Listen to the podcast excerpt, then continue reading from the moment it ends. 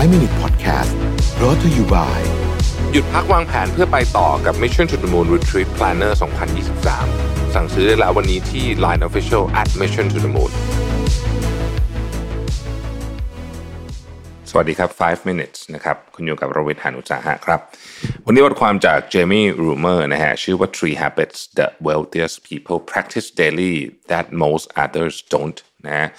ก็คือนิสัยที่คนที่มั่งคั่งแล้วกันนะครับเขาฝึกหรือว่าทำอยู่เป็นประจำอันที่หนึ่งนะฮะเขาบอกว่า they ask thirty thousand dollar question instead of three dollar question คุณจะเปรียบเทียบเป็นเท่าไหร่ได้จะเป็นบอกว่าถามคำถามหนึ่งล้านเหรียญแทนที่จะถามคำถามหนึ่งเหรียญนะครับเช่นนะฮะประเภทว่า cancel Netflix แล้วจะรักเก็บเงินได้กี่บาทนะครับเอ่อจะกินอาหารจานนี้หรือไม่กินดีนะครับ ซื้อผักแบบออร์แกนิกหรือไม่ออร์แกนิกอะไรนี่คือคำถามเล็กๆนะฮะซึ่งไม่ได้ความว่าถามไม่ได้นะครับ แต่ว่าเขาบอกว่าคำถามที่เกี่ยวข้องกับเรื่องเงินเนี่ยนะฮะถ้ามันเป็นคำถามเล็กๆ เช่นจะกินกาแฟที่ร้านหรือกินที่บ้านดีเนี่ย พวกนี้เนี่ยถามว่ามันช่วยให้เราประหยัดได้จริงไหมประหยัด แต่มันเสียเวลานะครับ มันเสียเวลาคำถามที่จะเปลี่ยนแปลงชีวิตการเงินของคุณจริง ๆ เนี่ยนะฮะมันเป็น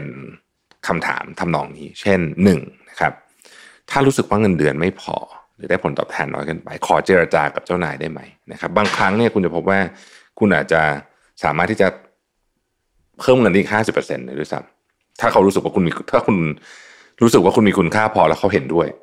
เจ้านายคุณเห็นด้วยนะครับ มันเกิดขึ้นหลายครั้งแล้วนะฮะมันเกิดขึ้นหลายครั้งแล้วนะครับ นิสัยการลงทุนของเรา ปัจจุบันนี้เนี่ย ดีที่สุดแล้วหรือยังนะครับบางคนยังไม่รู้เลยด้วยซ้ำว่าตัวเองลงทุนเดือนละเท่าไหร่นะฮะ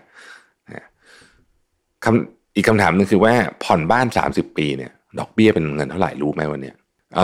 เราจะเพิ่มอัตราการออมอีกเดือนละ 10%ได้ยังไงนะครับ เราจะมีแผนการในการบริหารจัดการหนี้ในสภาวะที่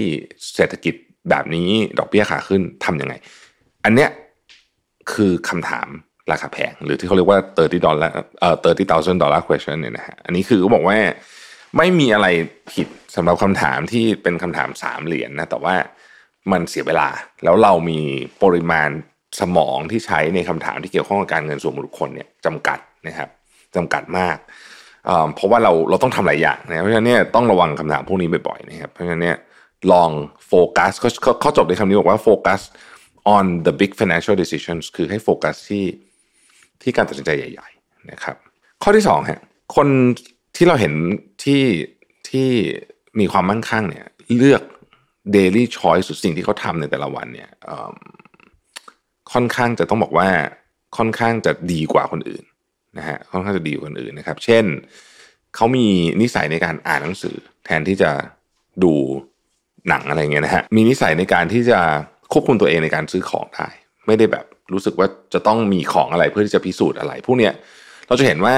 คนที่มั่งคั่งหลายคนเนี่ยนะครับ คือถ้าเรามาดูตอนนี้เขามีตังค์แล้วเนี่ยเราจะอาจจะเข้าใจผิดได้แต่จริงๆในตอนที่เราเห็นตอนแรกๆเราจะพบว่าเขาจะใช้เงินอยู่กับของไม่กี่อย่างเท่านั้นแล้วส่วนใหญ่เขาจะประหยัดมาก แล้วก็คนพวกนี้เนี่ย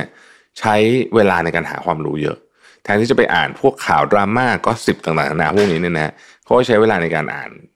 เรื่องเกี่ยวข้องกับการลงทุนหาหาความรู้นะครับ ดูอะไรพวกนี้แล้วก็ทำเป็นรู้สึกว่ารู้สึกว่า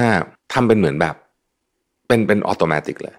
นะฮะอีกอันหนึ่งที่ผมชอบมากคือเขาใช้เงินในการซื้อเวลา คือเวลาคนเรามันเท่ากันก็จริง แต่ว่าเวลาจำนวนมากที่ที่เราที่เราคือคือแทนที่ไปซื้อของอย่างอื่นเนี่ยหลายคนเลือกที่จะใช้เงินในการซื้อเวลาเพิ่มขึ้นมานะครับใช้เงินในการซื้อเวลาเนี่ยจริงมันก็มีหลากหลายเนาะมีเยอะแยะเลย แต่ว่าถ้าสมมติเรานึกออกเนี่ยก็คือ ให้คนอื่นทำงานที่เรารู้สึกว่าเราไม่จำเป็นต้องทำงานนี้เอง อันนี้คือการใช้เงินในการซื้อเวลาอย่างหนึ่งเลยที่ที่เห็นชัดๆเลยนะครับ ซึ่งบางคนก็จะรู้สึกว่าเฮ้ยมันเป็นการสิ้นเปลืองหรือเปล่าแต่ว่ามันขึ้นอยู่กับมุมมอง เพราะว่าเวลาเป็นสิ่งเดียวที่เรามีน้อยลงทุกวันนะครับ เงินความมั่งคั่งอย่างอย่างอื่นเนี่ยมันอาจจะขึ้นขึ้นลงลงได้นะฮะแต่เวลาเนี่ยเป็นของที่แน่นอนเลยว่า เรามีน้อยลงทุกๆวันนะครับเพราะฉะนั้นเนี่ยเป็นของที่มีค่ามากคนก็จะรู้สึกว่าต้อง conserve พวกนี้ไว้นะฮะเขาบอกในนี้เขาเขียนมาประโยคสุดท้ายว่า the smallest choice made in your daily life create habits and lifestyle that form process that are the ones that can make the biggest impact ครับคือไอสิ่งที่คุณทำเล็กๆทุกวันนี่แหละนะฮะคือสิ่งที่จะส่งผลใหญ่ที่สุดกับปลายทางของคุณนะครับข้อที่3ครับเขาลงทุนในตัวเองฮะเอ่ออันนี้มันเป็นเรื่องที่เราก็พูดแล้วพูดอีกนะครับว่าจริงๆเนี่ยการลงทุนในตัวเองเป็นเรื่องที่สำคัญมากนะฮะการลงทุนในตัวเองในที่นี้เนี่ยคือการคือการศึกษาหาความรู้เพิ่มทักษะต่างๆ ในทุกๆด้านนะครับ เรื่องการลงทุนก็เป็นเรื่องหนึ่งนะฮะ เรื่องการลงทุนเป็นเรื่องหนึ่งแต่จริงการลงทุนในตัวเองเนี่ยมันเริ่มตั้งแต่สุขภาพนะครับความรู้นะครับ